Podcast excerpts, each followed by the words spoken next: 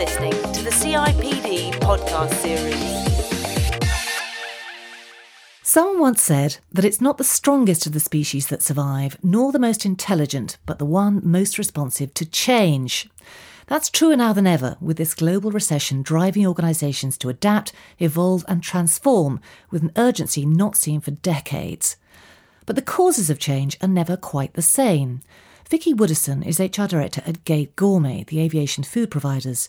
She spoke at the CIPD's HRD conference in April about the dramatic turnaround which was forced upon the organisation back in 2005.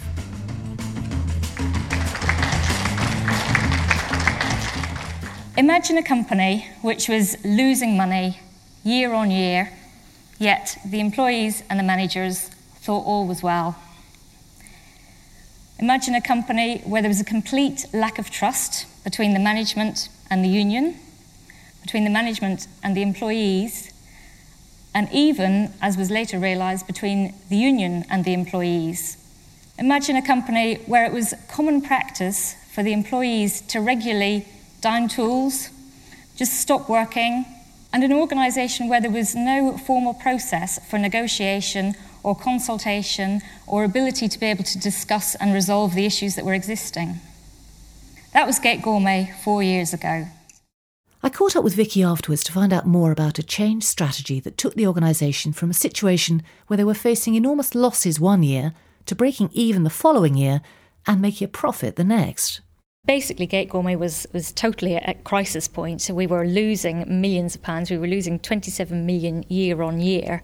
The union essentially were, were sort of running the organisation, or the employees were running the organisation, and managers were just scared to actually do anything about it. So things were just getting worse and worse and worse. Um, and I guess the culmination of it was we did have the administrators in the business.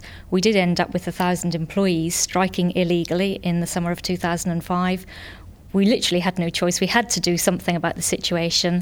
Otherwise, the company just wouldn't physically have survived. We wouldn't be here today if, if we'd allowed it to carry on. Survival really depends upon continuous change in today's economic environment. Sure, there are organizations that are in more stable situations, pieces of government and so forth, where it's not job number one, but increasingly in the private sector and most competitive business situations, there's no challenge to making the argument that, boy, if you aren't changing and changing regularly, you're going to lose out because the market is moving that rapidly. That was Ed Lawler, Director for the Centre for Effective Organisations at the University of Southern California. More from him in a moment. But as he says, change as part of strategic growth can bring with it all the challenges that sudden, unexpected change also can.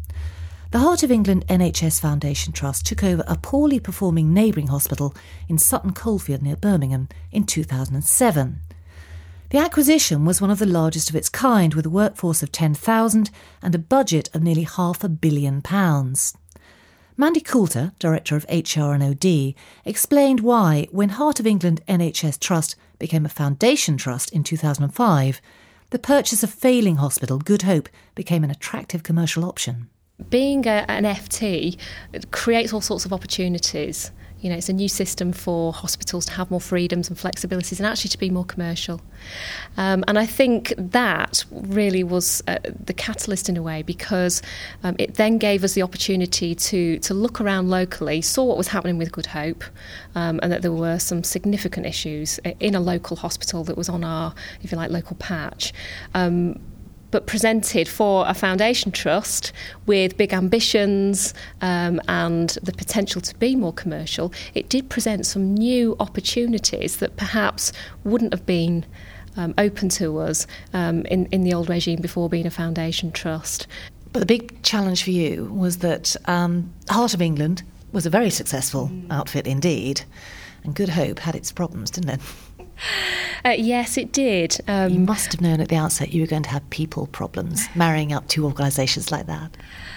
Absolutely, um, absolutely. And I think um, one of the things that really attracted me to join the Heart of England was the fact that they really recognised that. I joined them um, about nine months before the acquisition, and they wanted an HR director to come in and support them with the people management. They they really understood that at board level, so it wasn't difficult to put the business case to them that we needed to invest. And, and that really was the platform for everything that we did. I'm, I'm not saying we did it perfectly. Uh, I'm sure if I went back, I'd do things very differently. Um, you had a whole host of very different people that we had to engage from very senior people at Good Hope, clinicians, the doctors, um, some of your other frontline staff. But we also had to remember that there were a lot of people in Heart of England looking at this and going, but why?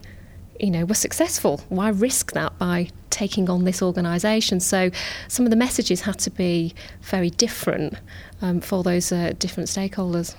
It wasn't always easy for Mandy and her team. The challenges were very large. But one measure of her team's success was their placing as runners up in last year's CIPD People Management Awards. Would you say that the work you've done on actually bringing the two hospitals together means that as a, as a joined organisation now, they are more agile and ready for the change that will inevitably come in the future? We've certainly got a greater sense now of being one organisation. It's still not perfect, um, you know, but the, the kind of them and us isn't really there. Um, but we st- we've still got work to do to make that that absolute. But it's it's getting there. At Heart of England, one of the biggest challenges was to get emotional buy in to the idea of joining forces from the thousands of employees.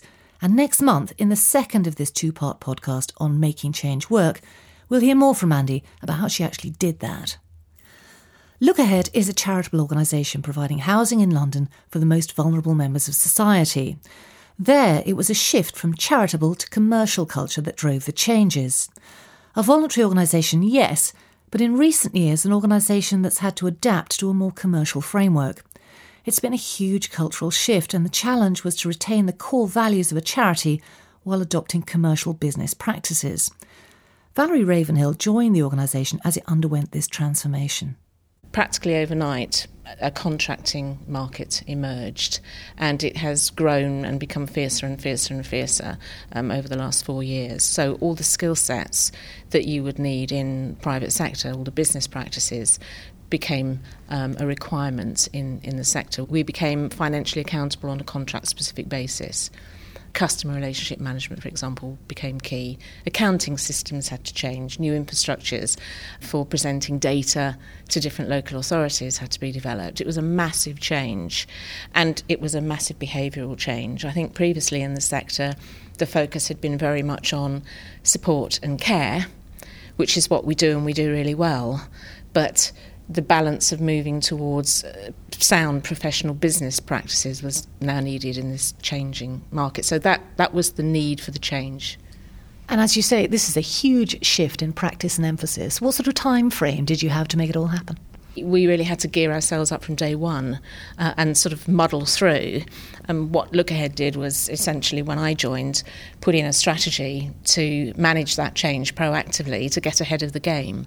We'll hear in detail about the highs and lows of overseeing major changes from Heart of England, Gate Gourmet, and Look Ahead, as well as from Xerox in next month's podcast, part two of the series Making Change Work.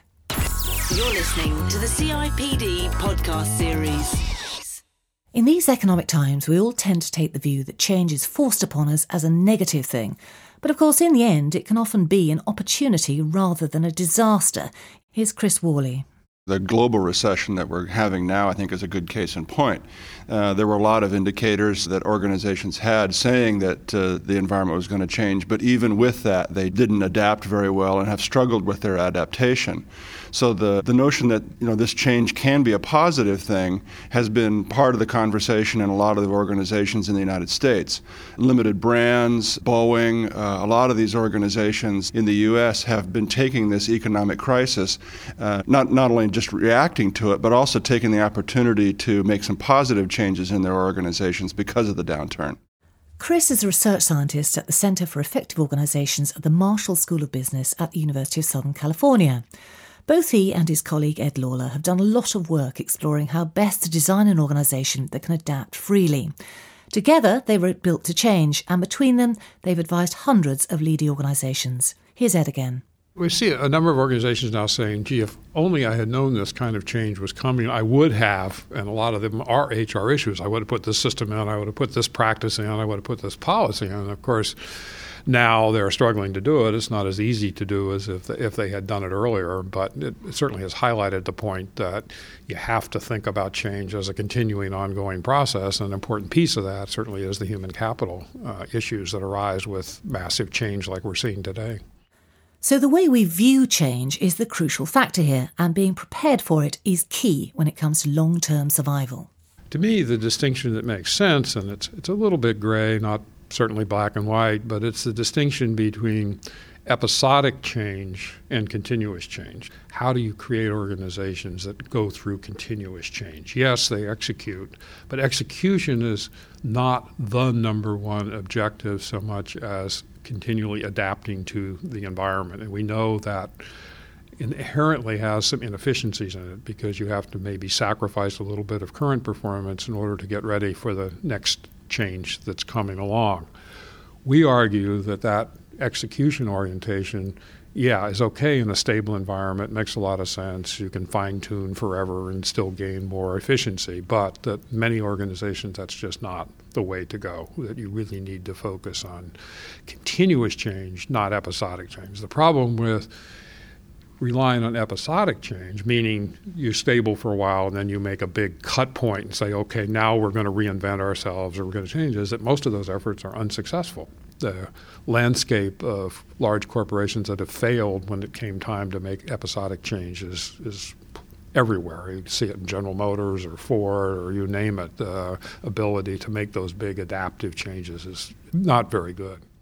So, if the important thing is being continuously ready, what's the secret? what the, all organizations can do is build a culture which supports change and likes change. And that's the most difficult thing to do in many respects is how do you create a culture where people say oh good we're going to change rather than oh no here it comes again we're going to get you know blah blah blah blah blah. Exactly. and all too many organizations are in the latter condition. Yeah that point about achieving a continuum i mean it's just not possible to do that is it if with organizations in the mindset as you say of oh panic yet more change. Yeah and building building the culture that that loves change, has an identity around change, is, is very difficult. It takes a combination of leadership and reward systems and uh, training commitments, commitments to people of the right kind that make them, and selecting the right people that makes them comfortable with change and enjoy change change is now the norm, it's not the exception anymore. And uh, I love the phrase that uh, a guy called Abrahamson came up with, which he borrowed, I think, from either physics or chemistry, uh, which is about um, we shouldn't think of change as aberration anymore, we should think of it as actually dynamic stability, because it is stable. Because we can anticipate it, therefore, we ought to be ready for it. Linda Holbeach is the CIPD's Director of Research and Policy and an expert on organisational development. For me, being change ready is people in organisations, big and small, somehow being made much more aware of what's happening externally, how their suppliers and customers are experiencing things that are just around the corner being alert to how their own organisation is going to need to change. And so there's something around how organisations can get, if you like, anticipatory of change, which I think is really fascinating. There are lots of ways organisations do that. You know, part of it can be little things like sending people from call centres along to meet with some of the customers that they deal with, just having conversations about what, what you know, chewing over what the problems have been in the recent months. You provide people with information that they sit around in groups, business information, and make some sense of for themselves. And then pull together their thinking about, well, crumbs, if these are some of the things that are around the corner, what does our organisation need to do about it? So it's it's not around always thinking it's the top management that need to be telling people to get ready for change. It's around helping people to help themselves get ready for change. I mean, as you say, I think that's a really interesting point, the, the business of knowledge sharing, because in most organisations, large or small, some departments are already ready for change. It's part of what they do. A lot of, you know, possibly support departments are not. They just do what they do the same way most years. And so I rather suspect that a lot of organisations will find they have the expertise to skill their people up in house already. It's just a question of sharing it, isn't it? And talking about the skills that are necessary to accommodate change when it does happen. Yeah, yeah, I think uh, it is. It's giving people you know, in the, in the, busy organisations we all work in now, you know, it's it's it's almost illegitimate sometimes it seems to actually just have some space to hold informal meetings. You know, the idea of conversations around the water cooler or whatever seem, you know, what are those people doing wasting time as opposed to actually they may be having conversations that are really really helpful. When it comes to starting to get an organisation ready for change, there's no single formula. Here's Chris Worley again. We get the question about uh, how do you sort of implement agility a lot. Um, and uh, the question is not so easy to answer because there's lots of places where you can can begin. In the book, we try and parse that out a little bit and say there are issues around strategy and the way strategy is developed in the organization. There are issues around structuring and how you align the organization to the strategy. There's human resource issues involved, and there's a whole set of capabilities uh, that organizations need to put together. So, the question about how you build a built to change organization is a little daunting because there are so many places to that you can begin.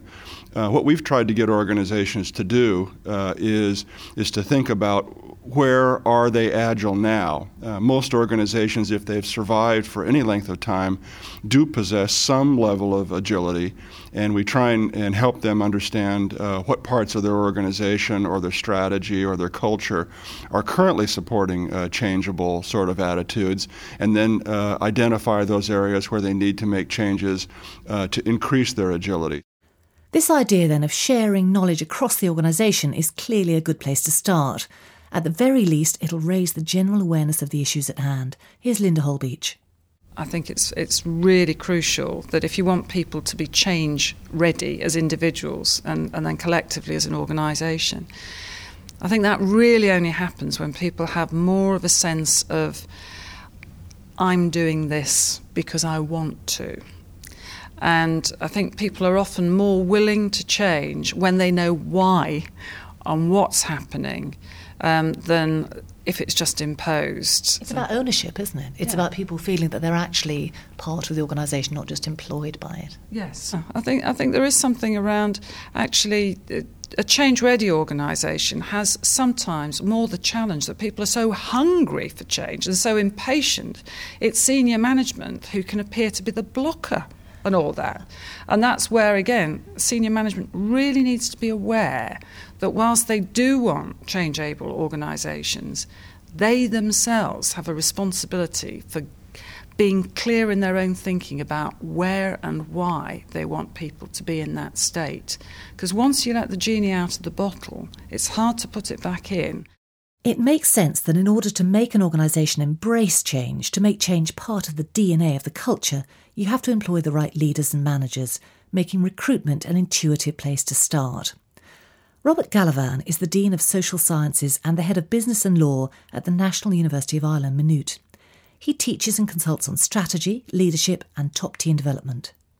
We hear a lot about the characteristics of individuals who are most able to handle change well. I think you know it's a very comfortable idea that there is a shopping list that we can go out and look for, and people will get those people on board, and they'll be able to do it for us. Do you think that has merit, or is it is it actually nonsense? Thankfully, I think it's nonsense because it would be a really boring world if there was one single set of characteristics or one person that was uh, was the ideal leader. And this is research that's been going on since the 20s and, uh, and 30s, looking for the ideal set uh, set of characteristics. A search for uh, one type of organisation that suited the change or one type of person uh, that suited the change is absolutely futile. But Robert's research has shown that HR's position when it comes to becoming change ready is increasingly key. One of the shifts that's taken place is that uh, the traditional strategic model of the last 30 or 40 years has been about trying to create competitive advantage by an organisation designing itself, building itself, uh, distributing itself, and selling itself uh, of a product that it can control the market with. Most organisations have recognised that actually to do that these days and to have the pace to respond to the market, they need to network. They need to work with other organisations and they become a node in an international uh, network of organisations. And that shifts fairly radically the skill sets that are required inside an organisation. So it's no longer one of legal control, financial control, engineering and process control, but it becomes much more important that people can have trust with relationships with their partners, that can understand how to work with people in a creative way to find new opportunities out there. And those skill sets don't emerge from the traditional fun- functions uh, of marketing and engineering and finance. Those skill sets are actually best developed by people who understand people, which is the HR world. The question is now really are HR people up to it? Will they up, live up to this challenge? Uh, and will they take it on going into the future? Yes, because this collaborative new world is a complex thing, isn't it? And as you say, for traditional HR, in its traditional bunker, as it still is in many organisations, I think it's fair to say, as you, are they the people? Because they don't use those skills themselves, do they? So if you're saying that collaborative sharing um, way of behaving is necessary throughout organisations of all sorts, where does that knowledge come from? How do you teach people to do it? Well, well, this is a shift to the importance of uh, psychology and sociology and anthropology in organisations as opposed to uh, the economics of organisations. So, economics is still terribly important to us, uh, but we more and more need to understand the social processes in organisations. And there isn't an obvious function in organisations that will bring those skills in other than HR. Uh, and so, the challenge is for HR to live up to this in a strategic way now and to say that part of our role is as the personnel people of the world, but part, part of it is also also as the strategic people who understand how relationships work inside organisations. Um, if they don't step up to it, somebody else will. GlaxoSmithKline is one of the world's largest pharmaceutical and healthcare companies, so perhaps we shouldn't be surprised to hear that they're approaching the ability to change the organisation as a personal well-being issue. Nicola Riley is the health strategy and vendor manager at GSK, and I asked her why they're focusing so strongly on adapting their people to be resilient to change there is no other constant but change. So, as employees functioning within small, medium, large organisations, we have to be agile, we have to be flexible, we have to be resilient in order to cope with the demands of the day, but also whatever the future may hold. They have a range of programmes in place in order to boost resilience, going from company wide to individual level. They look at team resilience and personal resilience. At the heart of their approach, particularly for stressed executives, there's the Individual Energy for Performance programme. This includes blood tests, personal audits, and even spiritual analysis. We realised that we had an energy deficit, particularly in our, our senior groups, in terms of sustainability. And really, in times of change, it's about sustaining our energy levels for the long run. So, with that particular group, we're offering them our Energy for Performance programme, which is based on the corporate athlete, uh, which is work by Jim Loehr. And this programme covers four key dimensions of energy. So, it looks at the physical energy of the participants, the emotional energy, the mental mental and the spiritual energy. And that's very much looking at physical energy in terms of how they're leading their life, the nutrition they're having, whether they're being physically active, what type of exercise they're doing. We also then focus on emotional energy in terms of are they self aware, are they managing relationships, are they managing their emotional states to the optimum. And we look at spiritual energy, which is looking at their deepest sense of beliefs and values and whether the way in which they're currently leading their life is fully aligned to those innermost sense of purpose and belief. So this this is quite a spring cleaning process for these people, isn't it? They have to be very honest and open with you about how they're living their lives, what they're doing, what they're not doing, and they're assessed. You, you get input from their family and their colleagues, and so people, I presume, learn quite a lot about themselves that perhaps they didn't know before. They do. Sometimes it does cut fairly close to the bone in terms of the feedback, you know, having been through the program myself, in terms of the feedback that you get. But I think it's such a catalyst for change because people self elect to come on this program. So they've already identified that, okay, they're functioning very well at work, their outputs are very strong, but they maybe have a concern about can they sustain this level of performance for the long run. And you're seeing really positive outcomes from this, aren't you, in terms of productivity, in terms of energy level?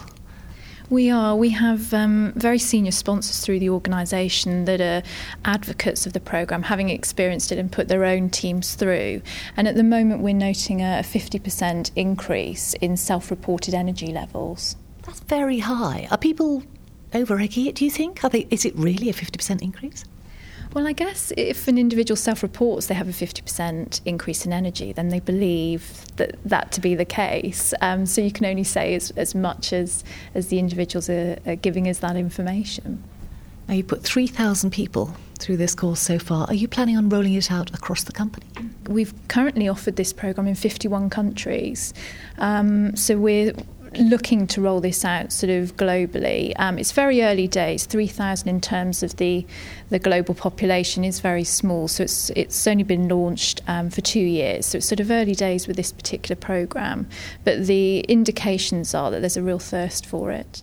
So at GSK, they put in place a truly holistic program to deliver razor sharp focus in an environment requiring real agility. It's one way of preparing individuals and the organisation to be resilient to constant change. Next month, in the second part of this podcast, we'll be looking in depth at how four organisations, Gate Gourmet, Look Ahead, Heart of England, and Xerox, have tackled major change. That'll be on the CIPD website from the 2nd of June. Until then, if you're looking for more support and advice on delivering change, take a look at the notes accompanying this programme. They include links to fact sheets, research, and other resources. For now, though, goodbye.